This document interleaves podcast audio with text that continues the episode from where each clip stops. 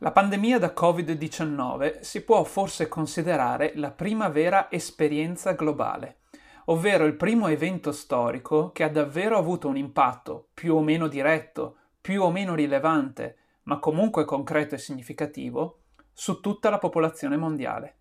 In particolare, essa ha messo sotto una luce diversa, più potente e chiarificatrice, le tre crisi strutturali del nostro tempo.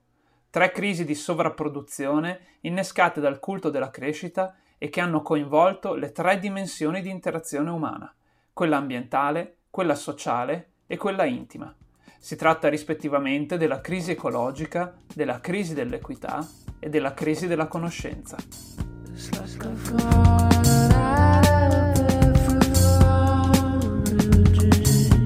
Brave New Work. Viaggio alla ricerca del senso del lavoro umano. Il culto della crescita ha portato all'essere umano grandissimi benefici. Ha aumentato la prosperità, ha diffuso i diritti, ha anche fatto accrescere la cultura e l'educazione, oltre che la salute e la longevità. Certo, tutto questo è avvenuto anche a prezzi altissimi di disuguaglianza, violenza e prevaricazione. Tanta parte del dibattito pubblico e politico attuale è proprio sul decidere se siano stati più i benefici o i costi del culto della crescita. Però forse la domanda che dovremmo davvero farci è se questo culto è ancora adatto ad alimentare il progresso umano da qui in avanti.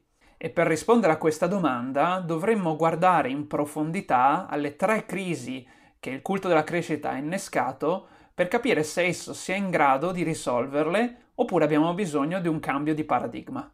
La prima di queste tre crisi è quella ecologica e mina alla base la componente produttiva economica del culto della crescita, cioè il capitalismo. O, per dirlo meglio ancora, rende sempre meno credibile l'assunto alla base della crescita produttiva economica, ovvero il fatto che essa possa essere illimitata o comunque che possa portare più benefici che problemi. Il capitalismo negli ultimi due secoli ha mostrato una straordinaria capacità di adattamento. Ha già infatti operato almeno due trasformazioni profonde, una nella seconda metà dell'Ottocento con la nascita delle grandi corporazioni industriali e che diede vita al capitalismo oligopolistico e che spinse soprattutto sui beni di consumo, e una alla fine del Novecento con l'esplosione del potere delle borse e delle banche d'affari che hanno portato al capitalismo finanziario e che si basava soprattutto sui beni posizionali. Ora però il capitalismo, oltre a un nuovo tipo di riassetto necessario per far fronte alle crisi finanziarie come quella del 2008 e ora anche alla necessità di spendere molto per far fronte alla crisi del Covid, dicevo, oltre questa crisi ne deve affrontare una forse per ora più silente, ma anche più profonda e più difficile da superare, che è quella ecologica.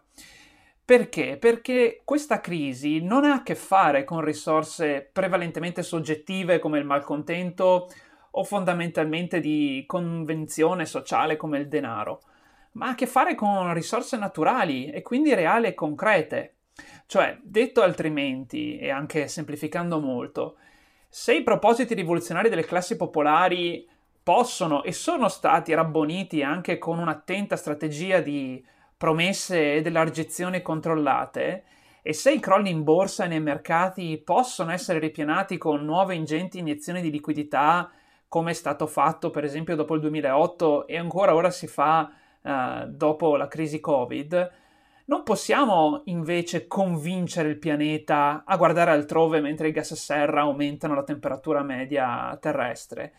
Non possiamo convincere i ghiacci polari a sciogliersi meno e quindi a non alterare la, la salinità degli oceani. Non possiamo pagare per fare in modo che migliaia di specie animali si estinguono, o quantomeno non possiamo farlo completamente. Nonostante la sensibilità ecologica sia in costante e consistente aumento in tutto il mondo, e che anche il capitalismo abbia cercato di assorbirla modificando le richieste di consumi e anche spingendo interi settori ma deprimendone altre, eh, anche la popolazione è in costante aumento e con una proiezione di quasi 11 miliardi di persone entro la fine del secolo, non è credibile pensare di poter sostenere questa naturale crescita dovuta proprio all'aumento della popolazione, per esempio cambiando i consumi, dando a tutti auto elettriche oppure eh, sp- avendo solo a disposizione le energie rinnovabili. Pare quasi impossibile riuscire a coniugare l'obiettivo di una vita degna per tutti, quasi 11 miliardi di persone, con il raggiungimento di un impatto ecologico minimo. Le due cose proprio non si possono dare insieme.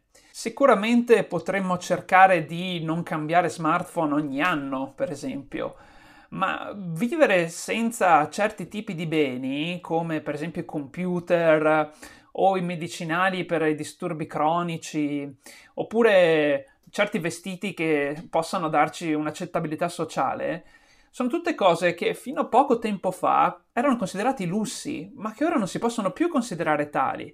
Quindi, se vogliamo perseguire un certo livello di equità, non possiamo pensare di avere un impatto zero ecologico. E questo ci porta a parlare della seconda grande crisi del culto della crescita, la crisi sociale.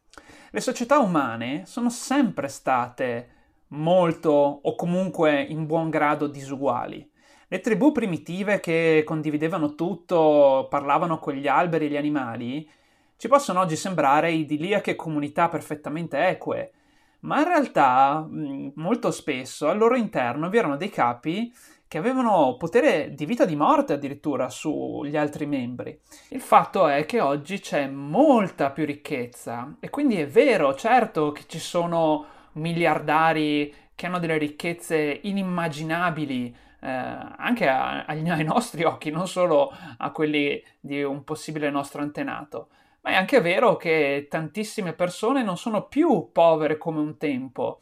Il mendicante oggi in un paese occidentale è comunque molto più fortunato di un mendicante medievale o di uno storpio eh, durante l'era della semplicità e quindi nella preistoria. Le differenze, quindi, la disuguaglianza di risorse è esplosa in termini assoluti ma forse in termini relativi non è successa la stessa cosa. Forse la legge sociale ed economica fondamentale della storia dell'essere umano è che potere chiama potere, ricchezza chiama ricchezza, prestigio chiama prestigio. Chi ha più potere, se lo usa con le migliori intenzioni, ne guadagna altro sotto forma di fedeltà e obbedienza, e se lo usa male, fa in modo di procurarsene altro con la forza col sotterfugio. Chi ha ricchezza, se la usa per fare il bene, fa investimenti eh, oculati e ne ottiene altra ricchezza sotto la forma di ritorni economici. Se la usa per fare il male, cerca di estrarre valore dagli altri sfruttandone le debolezze strutturali. Chi ha prestigio, se lo usa per portare pace e cultura, ne otterrà altro sotto forma di ammirazione e devozione. Mentre se lo usa per vanagloria, attirerà comunque lacchè e tirapiedi quindi potere, ricchezza e prestigio sono risorse che naturalmente si autoalimentano, anche vicendevolmente. E cos'è che tutte e tre perseguono e favoriscono? La stabilità. E da sempre gli esseri umani cercano protezione e mettono i loro beni dove vedono un rifugio solido. Di massima ci sono due cose che impediscono la concentrazione di potere, ricchezza e prestigio, o quantomeno che alterano questo processo di autoalimentazione o un conflitto tra potenti o un evento esterno disastroso che spazza via la civiltà e la costringe a ripartire. Nel dopoguerra, però, la creazione di ricchezza e di prosperità è stata tanta e tale che il conflitto tra potenti è diminuito perché la torta si allargava sempre di più e i potenti avevano sempre meno interesse di farsi la guerra tra di loro. Così come sono diventati più rari eventi esterni come guerre e carestie che in passato livellavano la società e permettevano quindi di ripartire con eh, dinamiche sociali e gerarchiche diverse e nuove. Ciò crea un problema politico enorme che mette in crisi l'impianto della democrazia liberale, che è stato il modello di organizzazione sociale di maggior successo nell'ultimo secolo. Infatti la democrazia liberale si basa su promesse che nei fatti non possono essere mantenute, o meglio, non completamente. Il patto che questa forma di governo, organizzazione sociale propone al cittadino è di cedere un po' della sua libertà, della sua ricchezza e della sua autonomia decisionale per ottenere in cambio sicurezza, prosperità e uguaglianza. I primi due patti è riuscita piuttosto bene la democrazia liberale a rispettarli, ovvero più sicurezza, eh, è riuscita a dare più sicurezza ai suoi cittadini in cambio di un po' di libertà e quindi di, per esempio, rispetto delle leggi, e più prosperità in cambio di un po' di ricchezza, quindi per esempio con la tassazione. Però il terzo patto, quello che prevedeva per il cittadino di cedere un po' della sua autonomia, soprattutto in termini di fedeltà al sistema politico-culturale vigente e al culto della crescita, e in cambio di questa cessione di autonomia garantire una maggiore uguaglianza, eh, la democrazia liberale non è riuscita a rispettare questo patto, proprio perché non è possibile in fondo davvero avere una comunità, una società uguale, semmai più equa. E poiché non si può ottenere, accade che anche la sicurezza e la prosperità, pur se in crescita, finiscono per essere distribuite in modo disuguale. Proprio perché potere chiama potere e soldo chiama soldo. Le persone quindi si trovano sempre meno autonomia decisionale e culturale ma vedono la disuguaglianza aumentare. E questo gli individui possono anche accettarlo fino a che la sicurezza e la prosperità eh, permettono di non soffrire più. I poveri e i deboli, se vedono che non soffrono più la fame o non vengono più maltrattati dal potente, chiudono anche un occhio sul fatto che non ci sia equità. Ma quando i rendimenti della maggiore prosperità e sicurezza diventano sempre più esigui, quando la prospettiva, per esempio, è comprarsi una nuova macchina o un nuovo smartphone ogni anno, oppure avere una nuova promozione, eh, la gente preferisce avere maggiore equità e nota di più il fatto che manchi. E questo, oltre a rabbia sociale, alimenta anche la competizione per accedere alle risorse che permettono di salire la scala sociale, come per esempio i lavori più in vista e più remunerati. La terza crisi, invece, del culto della crescita è quella della conoscenza. Fino a pochissimo tempo fa, in termini antropologici, il mondo era ostile e misterioso. Avventurarsi nel bosco o andare per mare voleva dire rischiare la pelle. E c'erano un sacco di cose inspiegabili che attribuivamo a divinità o forze sconosciute. Il mistero era parte della vita e gli esseri umani vivevano e si organizzavano per la sopravvivenza cercando di esplorare e controllare il mondo un pezzettino alla volta. Oggi il panorama è cambiato. Camminare nei boschi o andare per mare sono attività molto piacevoli, anzi ambite. Eh, tranne alcuni catastrofici eventi naturali, misuriamo e controlliamo praticamente tutto sulla Terra. E il mistero sembra solo un piccolo residuo di buio in una grotta che presto sarà illuminata a giorno dalla scienza e dalla razionalità. O meglio, così ci sembrava fino a ieri, perché da qualche anno pare che siamo accecati dalla stessa luce che produciamo. Abbiamo quantità esorbitanti di dati, strumenti di indagine potentissimi e una conoscenza condivisa sterminata. Eppure le nostre previsioni fanno sempre più spesso, quasi, cilecca. E i conti più di qualche volta non sembrano tornare. Si pensi per esempio alla pubblicità online, nonostante i social network abbiano quantità enormi di dati su ognuno di noi, non riescono ancora a proporci della pubblicità davvero convincente sulla base dei nostri bisogni. Oppure si pensi, tanto per stare nella stretta cronaca, come tutte le informazioni di spionaggio militari che avevano gli Stati Uniti sull'Afghanistan non gli hanno fatto capire che il paese poteva collassare così rapidamente. Il paradosso quindi è che più conoscenza accumuliamo, più sembra diminuire la nostra capacità di fare previsioni. Il mondo appare oscuro e incomprensibile e allo stesso tempo controllato dall'essere umano. E ciò ha conseguenze intime di disorientamento esistenziale, ma anche politiche e sociali. La prolungata coesistenza della crisi sociale con la crisi della conoscenza, infatti, ha innescato a sua volta una profonda crisi politica interno agli stati, tramite due fenomeni che abbiamo conosciuto piuttosto bene ultimamente, l'antipolitica e il complottismo. Entrambe infatti costituiscono risposte accessibili per spiegare la concomitanza del fatto che il mondo appare sempre più disuguale e misterioso, nonostante la ricchezza e la conoscenza aumentino. L'antipolitica di solito è quella che attecchisce per prima.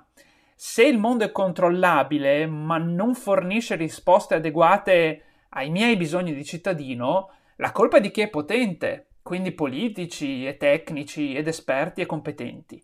E quindi da qui l'antipolitica e la rabbia verso l'elite. A seguire poi spesso c'è il complottismo, cioè se il mondo è controllabile ma non riesco a ottenere ciò che desidero, allora è perché qualcuno, i poteri forti, le multinazionali, i rettiliani, me lo impedisce. E quindi questo disorientamento esistenziale, questa crisi conoscitiva, oltre a lasciare le persone appunto in uno stato di crescente angoscia e disorientamento, alimentano conflitti politici e sociali sempre maggiori che mettono appunto in crisi lo stesso culto della crescita, cioè la fiducia che si potrà continuare a crescere collettivamente, non solo da un punto di vista economico, ma anche culturale e sociale. La pandemia da coronavirus, però, in qualità di prima esperienza mondiale che ha messo in risalto queste tre crisi, ha però un po' rimescolato le carte. Non ha affatto eliminato e neanche ridotto eh, le, il possibile rischio di conflitti eh, sociali, politici o persino militari, ma ha reso più evidente agli occhi non solo tanto dei governi, ma la gente comune, di avere a che fare con problemi simili, di avere a che fare con lo stesso tipo di complessità, di essere tutti connessi in qualche maniera, eh, non solo nelle opportunità, ma anche nel modo di interpretare il futuro. E quindi rinforzando quest'idea di condividere lo stesso destino. La crisi pandemica, quindi, forse ci sta offrendo un'opportunità per costruire un nuovo futuro di senso.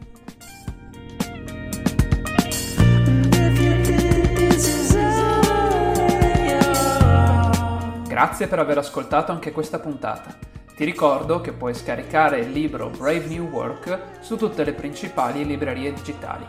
E se ti sta piacendo questo podcast, apprezzerei molto se volessi segnalarlo ai tuoi conoscenti o ai tuoi contatti social o magari lasciare una recensione. Ci sentiamo domani, grazie, ciao!